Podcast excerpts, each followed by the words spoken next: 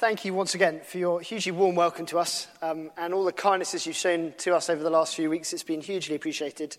Um, we've had a, a, good first kind of normal week, week of work. It's been a, a bit of a whirlwind, but a really good first week. So um, thank you to, to you for, uh, for all you've done to make it a good first few weeks for us. I'm going to pray, and um, we'll then look, uh, look further at uh, Acts 10 together. Let's pray together. Father, we praise you that uh, you speak to us through your word. We pray, please, as we look at these verses in Acts 10, you would show us where it is we can have confidence to be sure and certain of the Lord Jesus. In his name we pray. Amen. Wish you were here. We're having a wonderful time here in Normandy, that the sea's delightfully warm as I write this, I'm, I'm sipping on a lovely glass of, of, French white. I've just seen the fish caught that I'll be eating for, for tea tonight. Yet to see a cloud in the sky. Wish you were here. You ever, you ever had a, a postcard come through the door like that? They tend to land on your doormat on a day like yesterday, an English summer's day where it's raining all day and the, the pile of washing is, is building and the milk's gone off, and your dinner prospects are anything but fresh fish. It's, it's beans and toast. I wonder if you've, if you've ever had a, a wish you were there moment in your Christian life. You open up the Bible and, and you read of Jesus as he, as he makes those that are deaf hear, as he brings sight to the blind and drives out demons and, and dies and, and rises again. And it can all just feel a very long way off wish I was there. Can I really base my life on this Jesus that lived and died and rose again 2,000 years ago? If only I could see with my own eyes, touch with my, my own hands, then, then I'd be certain about Jesus. Then those niggling doubts would, would seep away. Perhaps you're here this morning and the jury's still out for you about the Lord Jesus. It's reasonable to ask, where can I go to, to hear the truth about Jesus?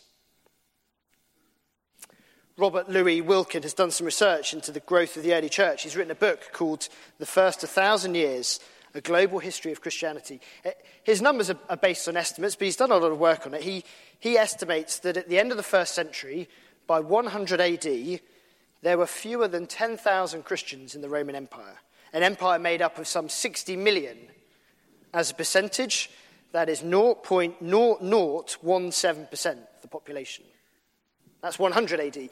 Come on, 100 years, 200 AD, at huge growth, 200,000 Christians, but as a percentage, still tiny, 0.36%. Come on, another 100 years, 300 AD, Christians made up 10% of the Roman Empire staggering growth in the space of 300 years. So, how was it then that, that Christianity moved from a, a, tiny fledgling movement to one that dominated the Roman Empire and spreads the entire globe today? Well, the second half of, of Acts 10 shows us the answer. We're halfway through the story. Uh, just to, to, remind you, if you, you weren't here last week or if your memory is like mine and you need a, a recap, Cornelius and, and Peter have this, this interaction with each other. Cornelius, remember, is a, he's a hardened Roman soldier, but a God fearing man living in Caesarea. And he has, a, he has a vision in which an angel tells him to, to call for Peter, who's, who's down the road at the, in Joppa. So Cornelius sends a party uh, to go and get Peter. And meanwhile, down in, in Joppa, where Peter is, he's on the rooftop waiting for his lunch. And, and he falls into a trance and he sees heaven open up before him. And a sheet comes down with all sorts of animals on it that would have been unclean for Jews to eat. And a voice tells him to kill and eat. Peter is outraged. But he's told by this voice to not call anything unclean that God has called clean. And Peter's mulling over whatever this could be all about when, when three messengers arrive from Caesarea sent by Cornelius. That's, that's where we're up to. And Peter invites them in. Well, that brings us up to date with where we are in verse 23. And the action moves from Joppa up, up the, the coast to, to Caesarea. Peter travels there with the three men sent uh, and another six that were there with him in, in uh, Joppa, and he, he travels up to Caesarea. And, he enters into to Cornelius' house. Now, he is, he is hugely out of his comfort zone at this point. As he, as he walks into the house of a Gentile, everything naturally inside him would have been shouting, Unclean! Unclean! A few months ago, I, I went and, and knocked at the door of uh, Bishop, the previous Bishop Graham's house. I had no idea what to expect as, as he opened the door and, and, and allowed me in. What I certainly wasn't expecting was as I walked in to see that the bishop has his own private chapel on one side of, of his house. Well, Peter has no idea what he's going to find as he goes in. But he certainly wouldn't have expected a hardened Roman soldier to, to drop to his knees in worship of him. But, but Peter's quick to get him up from his, from his feet, uh, and in deeper they go into the house. And as he goes in deeper, he, he finds that the whole house is, is packed to the rafters with people. There's not an empty seat in the room. Cornelius has invited as many people as he can squeeze into his pad. But do you notice how, how Peter and Cornelius in this early interaction sh- show two extremes to avoid? Cornelius needs to hear that Peter is no God. But Peter, uh, Peter needs to hear that Cornelius is no dog. See, uh, either worshipping others and, and feeling insignificant and worthless is, is one wrong extreme some of us might be prone to go to. Uh, or the other extreme is we trash others and we put ourselves on a pedestal. Now, watch for either extreme of treating others either as gods or dogs. And Peter, then, in a wonderfully British, understated manner, can you see it in verse 29? I wonder if I might ask you why you sent for me. It's wonderfully understated, isn't it? He's, he's traveled overnight to another city. He's come to a crowded house with a bunch of people he would never normally associate with. And in a very British way, he says, I'm, I'm terribly sorry. If you, if you don't mind, would you, would you mind just telling me why I'm here? So Cornelius explains the backstory and then look, look down at verse 33. Here's the key thing for us to see about Cornelius. Cornelius says, verse 33 So I sent for you immediately, and it was good of you to come. Now we are all here in the presence of God to listen to everything the Lord has commanded you to tell us. Here's, here's the key thing about Cornelius he is an eager listener. Can, can you see that in verse 33? Here we all are. We're in the presence of God. We're ready to listen to your words. Words that the Lord has commanded you to tell us. Cornelius grasps that listening to Peter was as much an experience of divine presence as being addressed by an angel. Not because Peter's divine. No, Peter's quick to squash any notion of that. But because of what Peter's God given job is. So the room falls silent. Every eye in the room is, is on Peter, and he begins to speak. The crowd, the crowd already knows some of the story of Jesus. Do you see in verse 36, you know, verse 37, you know, that they know something of the Lord Jesus already. They've heard of his life and, and death and resurrection. And Peter speaks of that.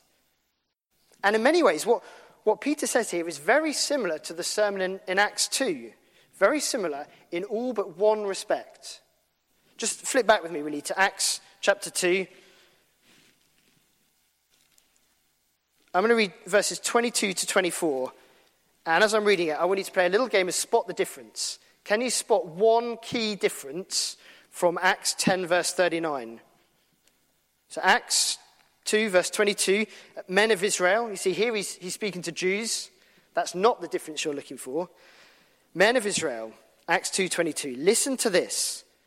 Jesus of Nazareth was a man accredited by God to you by miracles, wonders, and signs, which God did among you through him, as you yourselves know.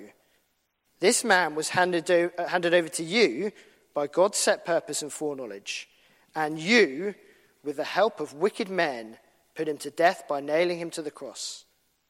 But God raised him from the dead, freeing him from the agony of death because it was impossible for death to keep its hold on him. Just flip back to Acts 10, verse 39. There is one word that is, that is a key difference. In Acts 2, this man was handed over to you by God's deliberate plan and knowledge, and you, with the help of wicked men, put him to death. Acts 10:39 They killed him by hanging him on a tree. Not, not you. That, they did it. They killed him, not you. They did it because you weren't there. You weren't implicit in the tragic events of Good Friday.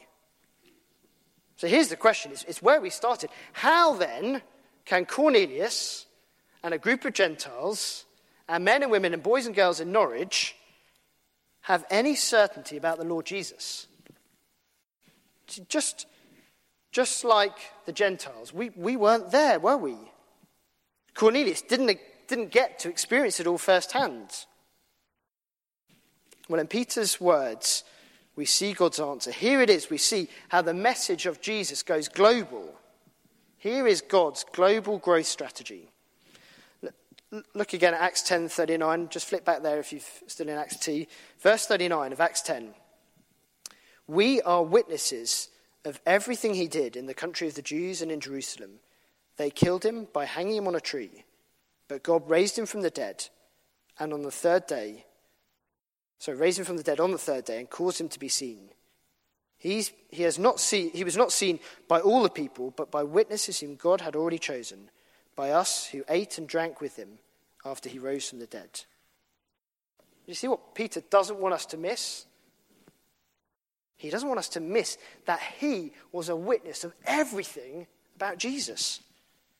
He and the rest of the apostles were there with Jesus, they, they witnessed his life. They were there when it, it looked like it had all come to a tragic end as Jesus hung on a cross as a common criminal. They were there three days later as Jesus smashed death. And, and you see, they, they ate and drank. Verse 41 they ate and drank with the risen Jesus. They were witnesses of it all. But, but more than that, Peter and the apostles were not just witnesses. Verse 41, do you see they were witnesses whom God had already chosen. They are God's chosen witnesses. God chose this unlikely bunch to witness to the known world about him. People's last words tend to tell you something important about them, don't they? Let me tell you a few people's last words. The composer Gustav Mahler, he died in bed, conducting apparently an imaginary orchestra. His last word? Mozart. Joseph Wright was a linguist who, who wrote part of the English dialect uh, dictionary. His last word? Dictionary. How about this one? Composer Jean Philippe Rameau. He had a priest by his bedside as he died. He was reported to have said these as his last words What the devil do you mean to sing to me, priest? You're out of tune. Last words tell us something important about what people see as important. And of course, as we look at Acts 1, they're, they're not Jesus' last words on his deathbed, are they? But they are his last words before he, he goes to heaven. Uh, and they show us something important about what he sees as his priority. Acts 1.8, he says to his apostles, You will be my witnesses in Jerusalem, in all Judea and Samaria, and to the ends of the world. These men, these apostles, they walked and, and talked and, and ate and drank and, and saw with their eyes and, and touched with their hands everything about Jesus his life, his death, his resurrection. So, what's, what's the question in, in your mind when, when the Bible's opened up? Maybe, maybe it's, I wish I was there. Then I could be sure. You see that God handpicked Peter and a motley crew of unseemingly, of unschooled blokes to be his witnesses. And as we, we read their accounts of Jesus, it's like their I wish you were, you, you were here postcards. They were there. They saw the lot his life, death, and resurrection. And they were handpicked by God to act as his reliable witnesses. So, will you be a Cornelius? Will you listen eagerly to the words of the apostles, knowing that these words are, are solid ground to stand on to be sure about Jesus? Here's where to come to to hear the truth about Jesus. Will you, like Cornelius, recognize that hearing from the apostles is just as much listening to the Lord as if an angel was to pop into your room the moment you're reading the Bible on a Monday morning? It's not unusual, is it, for, for Jesus' words and the apostles to be divided from each other? Maybe you've heard someone say, Well, I like what Jesus says. But the rest of the New Testament, I'm just not so sure. See, God won't allow us to divide off Jesus' words and the apostles' words. God handpicked these witnesses to talk about Jesus so that we could listen to them and be sure about him. They write as witnesses, showing us Jesus. I just have this niggling concern about red letter Bibles. I'll, I'll, tell you why I've got a concern about them. You know those Bibles that put Jesus' words in red? Here's my concern. I think they can leave you thinking there's sort of a two tier system in the Bible. There's, there's the red letters, they're, they're Jesus' words, they're, they're the top tier. Focus on those. And then there's the black words. Well, they're, they're tier, tier two. I mean, they're okay, but they're not quite the, the, the top tier words. No, there's no two tiers in the Bible. The whole Bible points to Jesus, and, and the apostles, as they write their letters, they show us who Jesus is so we can be sure about him. But Cornelius isn't just an eager listener, he's an eager bringer. We see that in the story, don't we? He, he packs his house out. And as he sent those three men down to Joppa, no doubt he was a man on a mission as he went around his city saying, Look, you've got to come to my house tomorrow. Come and hear this man, Peter. Drop your plans, be here tomorrow. This really matters. He grasped the message Peter had to tell him about Jesus mattered. It wasn't just a, a message just for him, a message for every person, every nation, every boy and girl. Peter tells the packed out room about the Jesus of history. But it's not just the Jesus of history, it's the Jesus that rose from the dead. And look at, at verse 42.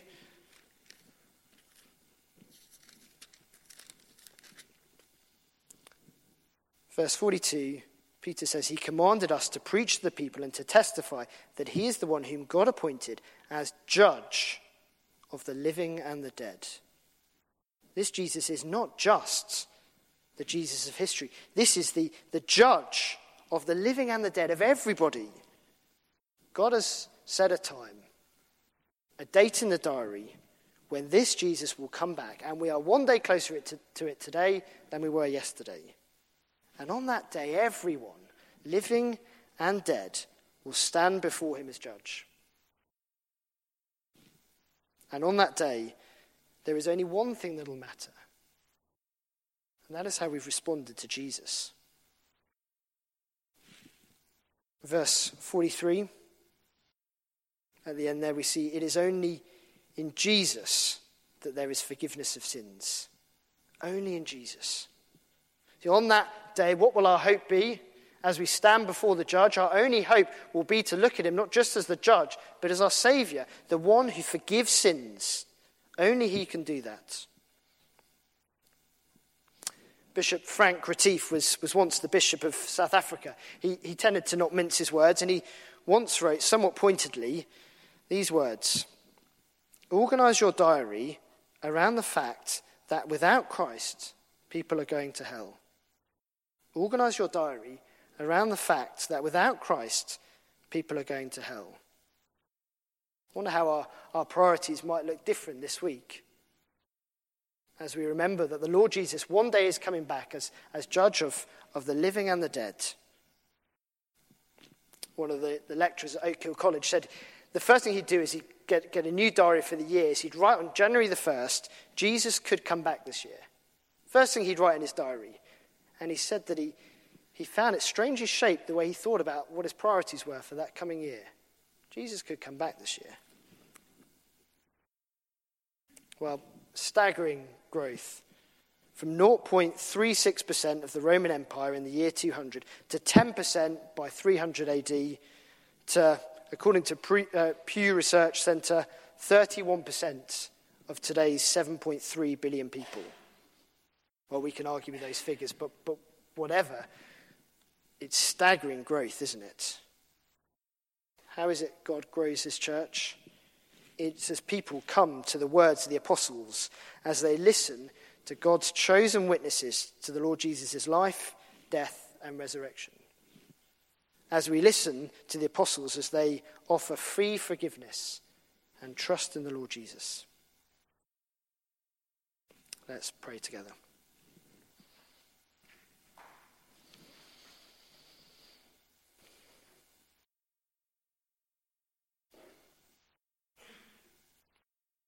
Father, we praise you that you chose the apostles as your witnesses to show us the truth of the Lord Jesus, that we might be sure and certain of his life, death, and resurrection.